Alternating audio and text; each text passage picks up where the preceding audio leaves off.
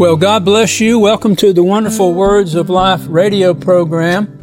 We're going to be in the first eight verses of Luke chapter 18, and we're going to be talking about the prayer ministry of the church and of every believer, and how Jesus said that we ought always to pray and not to faint. So let's go ahead and let's pray, and we'll get right into the Word of God. Father, we bless you. We thank you. Lord, just enlighten us concerning our ministry and prayer and help us, Father God, through the power of the Holy Spirit to do that which is pleasing in your sight and affect change in this world, in our lives personally and in the world around us. And we'll thank you for that, Father, in Jesus' name. Amen and amen. Praise God. All right, now Jesus has been spending some time in Perea and in Galilee. He took a short excursion out of Judea, and now he's heading back into the land of Judea, and he's going to be taking his last journey towards Jerusalem. And so we're almost uh, at the point of Passion Week, and we're going to look at some things that Jesus does along the way. Okay, so he's beginning his last journey to Jerusalem. He's passing through areas uh, near the Jordan River. He's stopping at Jericho and Bethany. He's going to do some great things there. But on his way now, uh, Jesus has been talking to his disciples concerning the end times, things that are going to shortly take place. and he begins in Luke chapter 18 verse 1. This is a continuation now of his, uh, of his conversation. And let's uh, listen to what he says here. And he spake a parable unto them to this end, that men ought always to pray and not to faint saying there was in a city a judge which feared not God, neither regarded man. And there was a widow in that city, and she came unto him saying, Avenge me of mine adversary. And he would not for a while, but afterward he said within himself, Though I fear not God nor regard man, yet because this widow troubles me, I will avenge her, lest by her continual coming she weary me. And the Lord said, Hear what the unjust judge saith. And shall not God avenge his own elect? Now that tells you right there that uh, the unjust judge is not God. That the parable that Jesus gave means this, that if an unjust judge is going to do what is right by this woman that came to her, how much more will the God of heaven do right towards those of his children that are coming to him for for him to avenge his own elect. Notice verse 7. And shall not God avenge his own elect, which cry day and night unto him, though he bear long with them? I tell you that he will avenge them speedily. Nevertheless, when the Son of Man comes, shall he find faith on the earth. And we'll look at verse 8 in a little bit. But notice how that uh, the scripture says that vengeance is mine, I will repay. And actually, what that verse of scripture is saying is that every man is going to stand before God and God is going to be the judge. He's going to stand, the Christian, the born again believer is going to stand before God and concerning reward. But those of the Gentile race who are not saved and those of the Jewish race that are not saved, that die before uh, the Lord returns, they're going to stand before the just judge, and the just judge is going to weigh them in the balance and find them wanting. In other words, they're going to be lost. So if you're a Gentile listening to this program, or if you're a Jew that's never accepted Jesus as your Messiah listening to this program, you have an opportunity now to repent of your sin, humble yourself, ask Christ to come into your heart and life, and he will save you and he will make you a part of the church of God. And I'm telling you that of the three people groups, the Jew, the Gentile, and the church, the church of God is the only part or of this group that has got a blessed future. The unsaved Jew and the unsaved Gentile, their future is very dark. So I'm both warning you and exhorting you if you're listening to this broadcast and you're not saved, you need to do that. You need to make that decision right now. You need to do it and you don't need to delay. All right, so to understand this parable, we go back to the previous chapter, and I want to quote to you something out of the Gospel of Matthew in chapter 24. Notice what Jesus says. He says, But pray that your flight be not in the winter, neither on the Sabbath day. For then shall be great tribulation such as, such as was not since the beginning of the world to this time, no, nor ever shall be. Jesus here is talking about the great tribulation period, and he's talking to the Jews. The Jews, without Christ, are going to have to suffer through the great tribulation period, right along with every unsaved Gentile.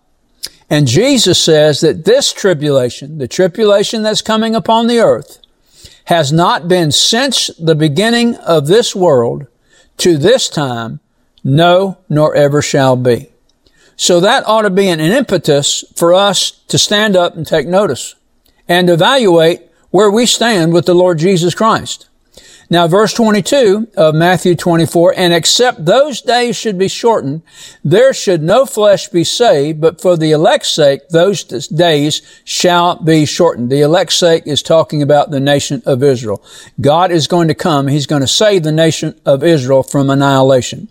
But notice that Jesus said those days have to be shortened. Why? Because the human race will destroy itself. Yes, we do have the ability and the capability of destroying ourselves, and we will do that unless the Lord comes. Now let's go on. And the Lord just said to his disciples when they asked him where judgment was to be, and he said to them this. This is in Luke 17, 37. Wheresoever the body is, or the corpse is, or the cadaver is, thither will the eagles or the vultures be gathered together. So, we're looking at the final day battle of Armageddon. That's what Jesus is referring to. When all the world is going to be at that battle. And if it has not, if it will not be for the Lord Jesus Christ coming down in his second coming to earth, man would destroy himself. That's how awful, that's how terrible it's going to be. Aren't you glad that you, as a born again child of God, that has the Spirit of God on the inside of him, aren't you glad that you have been chosen by God himself amen, to escape the wrath that is to come. I say praise God for that. Now, in this life, Jesus never said he's going to keep us from difficult days that lay ahead, leading all the way up to the rapture of the church. But he did promise us that we'll escape the things that are coming upon this earth. And he did say this, that he will avenge them speedily. So the Lord is going to avenge every wrong that's been suffered by his children. God will judge all evil. This is absolutely, we're absolutely assured of this. This is why, and this is a very important point, that we are not to fear governmental authorities. Now, they do have the power to strip us of everything we possess. They have the power to leave us naked, materially destitute, but they cannot take our souls. So we are not to fear them, but rather we are to make a stand for righteousness. And understand this, that before judgment comes upon this earth, the church will be taken out. We have to remain faithful up until that time and that event takes place. Amen. It's the evil men, those whose body and souls are going to be cast into hell. Listen to what Jesus said. What I tell you in the darkness, speak in the light. And what you hear whispered in your ear, proclaim upon the housetops. That's talking to you and to me. We are not to shut up we are to shout. Remember Bartimaeus? When he was told to shut up, he cried out the more. That is speaking to us as believers today, both saved Jews and saved Gentiles that make up the church of God. But notice what else Jesus says here. And do not fear those who kill the body, but are unable to kill the soul, but rather fear him who is able to destroy both body and soul in hell. Amen. See, Jesus is not only speaking to the Jews, but he's speaking to us today concerning the church. We cannot remain silent, church. We cannot be quiet. We shout it from the housetops if we have to. But the world has to know Jesus is Savior and He is coming again. Praise God. Now, Jesus said this, Nevertheless, when the Son of Man comes, shall He find faith on the earth? And the answer to that question is no. The reason why is the church will already have been raptured. The Holy Spirit will already have been removed. There'll be no faith in the people in the earth. The only people, amen, are those who are struggling, resisting the Antichrist. Revelation chapter 12 verse 10, and they overcame him by the blood of the Lamb and by the word of their testimony, and they loved not their lives unto the death. Martyr's way is going to be the way of salvation during the tribulation period. Amen. What are we called to do as born again believers? Having done all to stand, we are to stand therefore. We are to stand against the principalities, the powers, the rulers of the darkness of this world, and wicked spirits in the heavenlies. We stand against them. We wrestle against them. Amen. Praise God. And with the blood of the Lord Jesus, and with His name that is above every name, we can and will be victorious. Amen. Praise God. So we want to look at the prayer that changes things and the kind of prayer that turns hopeless situations around. I think you will agree with me that there is in this world such evil going on, such corruption, corrupt leaders who care not for the people to whom they're supposed to be governing, care only about their greed of filthy lucre. These are the men that are leading and women that are leading the nations of this world. And it would seem to be a hopeless situation. But listen, we can turn it around with God as our partner. And I want you to um, listen to something that Isaiah prophesied in chapter 62, verses 1 through 7. And this has to do with the prayer ministry of the church. And I want to read it to you. Notice it says here, for Zion's sake will I not hold my peace. And for Jerusalem's sake I will not rest until the righteousness thereof go forth as brightness and the salvation thereof as a lamp that burneth. Let me read that again. For Zion's sake will I not hold my peace. And for Jerusalem's sake I will not rest until the righteousness thereof go forth as brightness and the salvation thereof as a lamp that burneth. That's a message for you and I in this day. And it's a message for every saved Jew in this day. Amen. Because this passage of scripture relates to the times of the Messiah Jesus. Well, Jesus has already come. The church has already accepted him as their Messiah. Israel has not. She's walking in darkness and in blindness. But there's going to come a time where she will see Messiah Jesus and accept him as the one who is to come. So this passage here is definitely a call to the church. And not just to the church as a whole, to you and I as individual believers. We are to take upon ourselves this kind of aggressive praying that will turn individuals and nations that have drifted away from the things of God into the path that they should be following. Would you agree with me that the United States of America has drifted away from the things of God? when it is a, almost a crime to mention the name of Jesus in public? When people who are in authority pray, they don't pray in the name of Jesus? Some do, but most do not. Let me tell you something. The name of Jesus is that name that is above every name, above every principality, above every power, above every ruler of darkness, above every wicked spirit in the heavenlies. The devil hates the name of Jesus because it is the name of Jesus that is the token of power, the reality of power over everything that it exists within the kingdom of darkness. Amen. Hallelujah. But notice that Isaiah says this, For Zion's sake will I not hold my peace.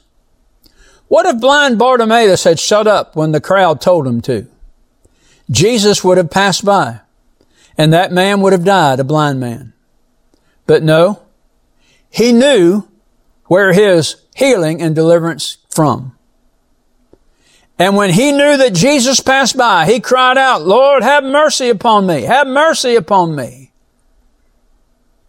Jesus heard him above the crowd telling him to shut up And as a result, Jesus changed that man's life. And he left seeing. Amen. And what does the scripture teach us?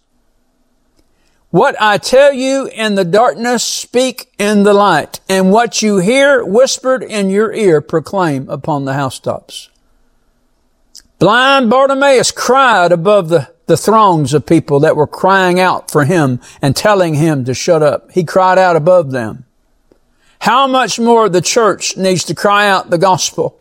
Even when people on radio and in government and in places of authority tell us to shut up. No, we don't shut up. We cry out the louder because that's the only thing. It is the power of God unto salvation. That's what the gospel is. It is the power of God unto salvation to the Jew first and also to the Greek. And I say thank God for faithful Jews and faithful members of the church that are over in the nation of Israel that are witnessing both there and here about Messiah Jesus and how that their effective witnessing is turning the hearts of unsaved Jews towards their Messiah, the Lord Jesus Christ. Amen.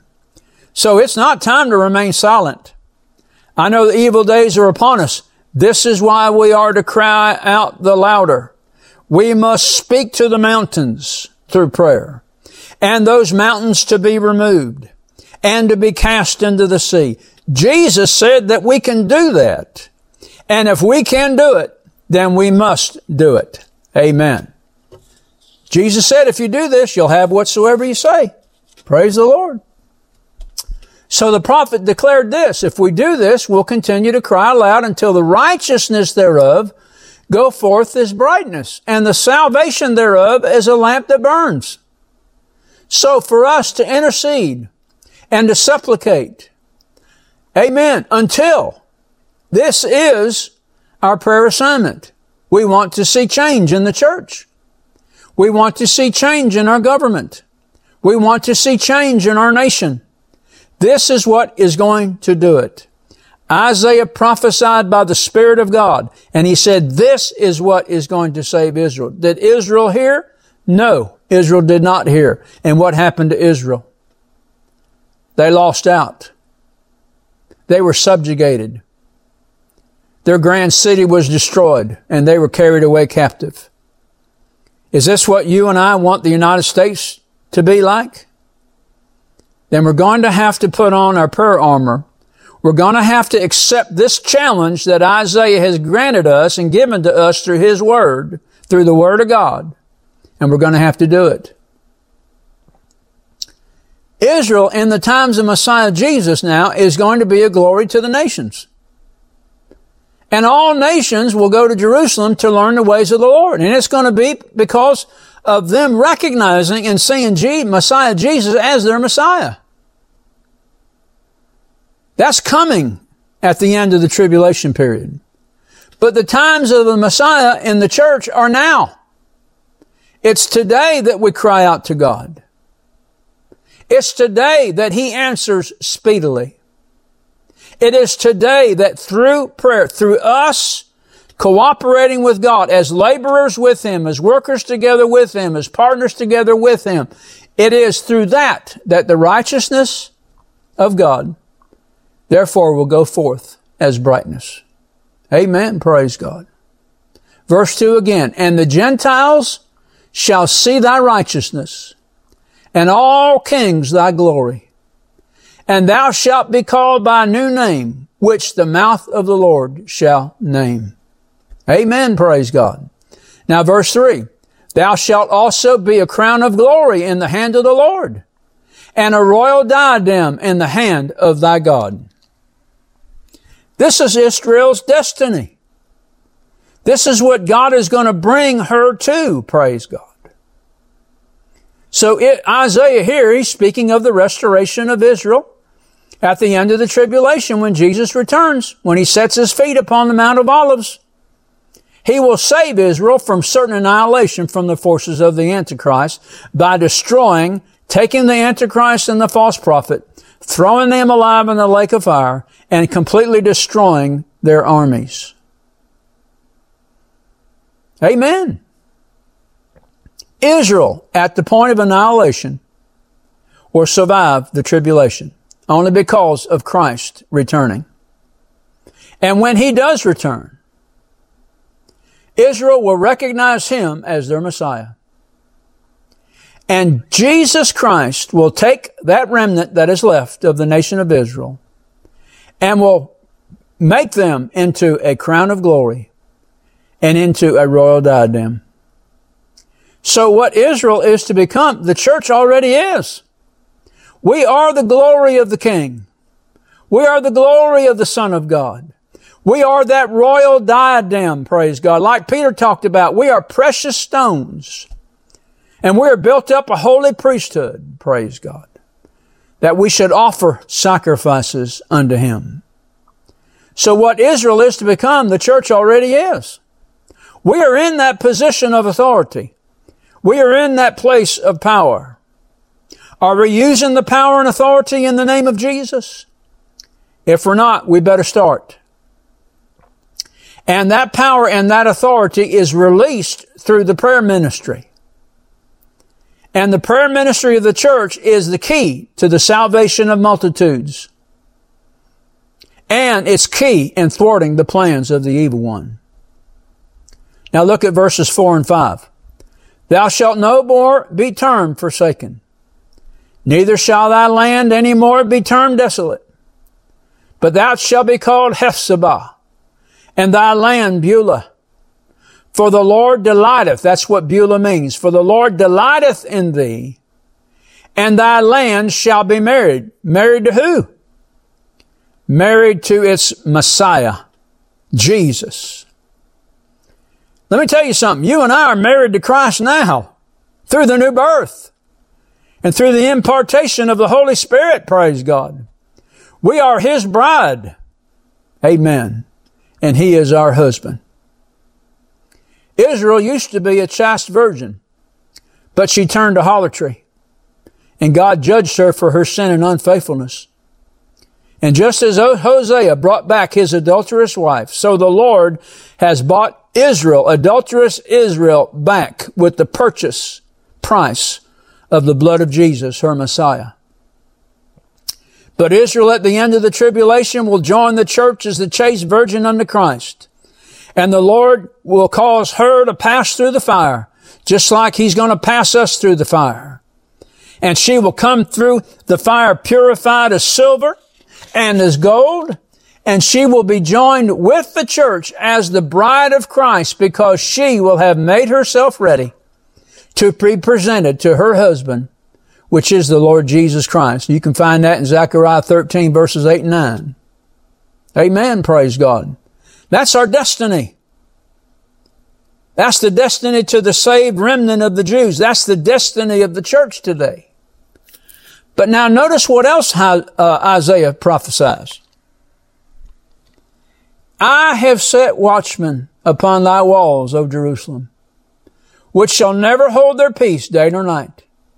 Ye that make mention of the Lord, keep not silence, and give him no rest till he establish and till he make Jerusalem a praise in the earth. Isaiah is saying here that God is sovereign over all. He's sovereign over creation. That includes the creation of man. He's sovereign over everything that goes on in this earth. Amen. Now, he has allowed man free will.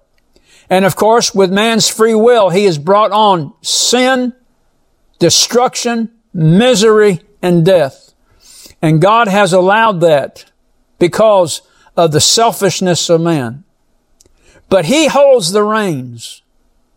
And he limits evil. And he limits the evil one. The devil just can't do everything he wants to do. Remember what Jesus said to Peter, Satan has desired thee that he may sift you as wheat, but I have prayed for you. Jesus Christ is praying for the church. For her to come up and be all that she is supposed to be. Ask yourself this question. I'm asking myself the same question. Am I all that Jesus has destined for me to be? Am I all in the prayer ministry that Jesus destines for me to be? My answer is no. And I think your answer is the same. It's time for us to change, church. Notice verse 7 again. And give him no rest till he establish until he make Jerusalem a praise in the earth. So it is in God's hands what the church is to do. And God is sending out the Holy Spirit, the Holy Spirit in the earth, and he is impressing upon us to get into that prayer closet and to give him no rest until change comes. There is in the plan of God a Godward side of redemption and a manward side of redemption. The Godward side of redemption is that which God Himself has initiated through the covenants. And the manward side of redemption is that which man has responded to concerning that which God has initiated. What Isaiah is prophesying is an initiation. But we haven't paid much attention to his words. Well, I hope we will from now on. To set watchmen upon thy walls is the response of the faithful to that which God initiates. You are a watchman on the wall. If you are a born again child of God and you have the Spirit of God on the inside of you, you are called to be a watchman in prayer. You can't get out of it. God has, has gifted you that. That is His will for your life. And we can either be disobedient servants or we can take this mantle and we can employ it to the salvation of millions of men that will go to hell unless we stand in the gap for them. So it's God the Holy Spirit that initiates prayer in us, gives us the unction. And it's His anointing that destroys the yokes, and it is His anointing that sets the captives free. But notice what Isaiah, which shall never hold their peace day nor night. This is our native response. And what I mean by that, it is our desire for permanent change in our behavior towards supplication and towards intercessory prayer. For change in our nation and for change in individuals. Once again, Isaiah, that ye make mention of the Lord. Ye that make mention of the Lord. In other words, you who are the Lord's remembrancers continually putting God in remembrance according to His Word. He will answer. Amen. We pray in faith. Amen. We pray without flinching. God will answer. So we, the church, must yield to the unction.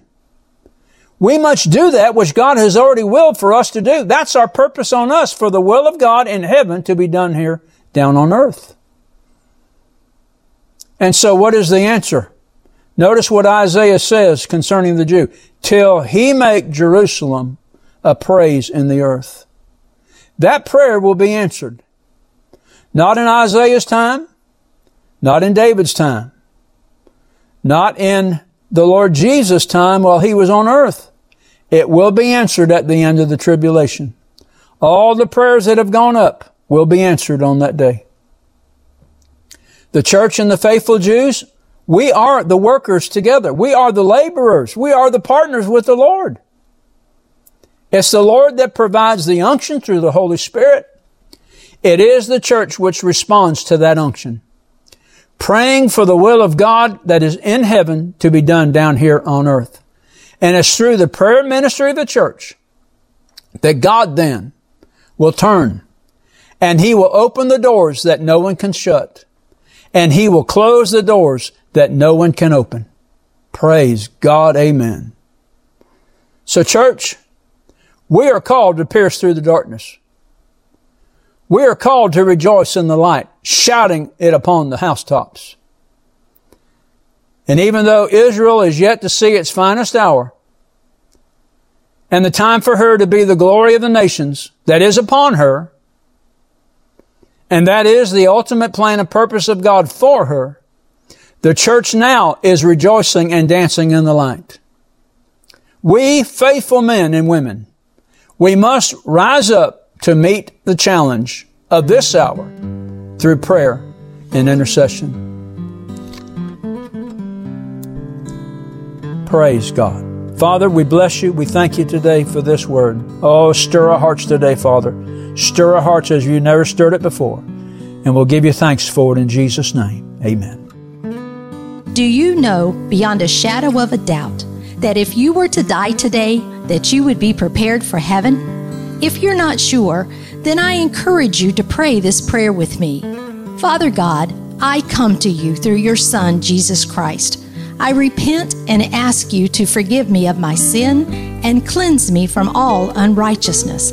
I surrender my heart and life to you.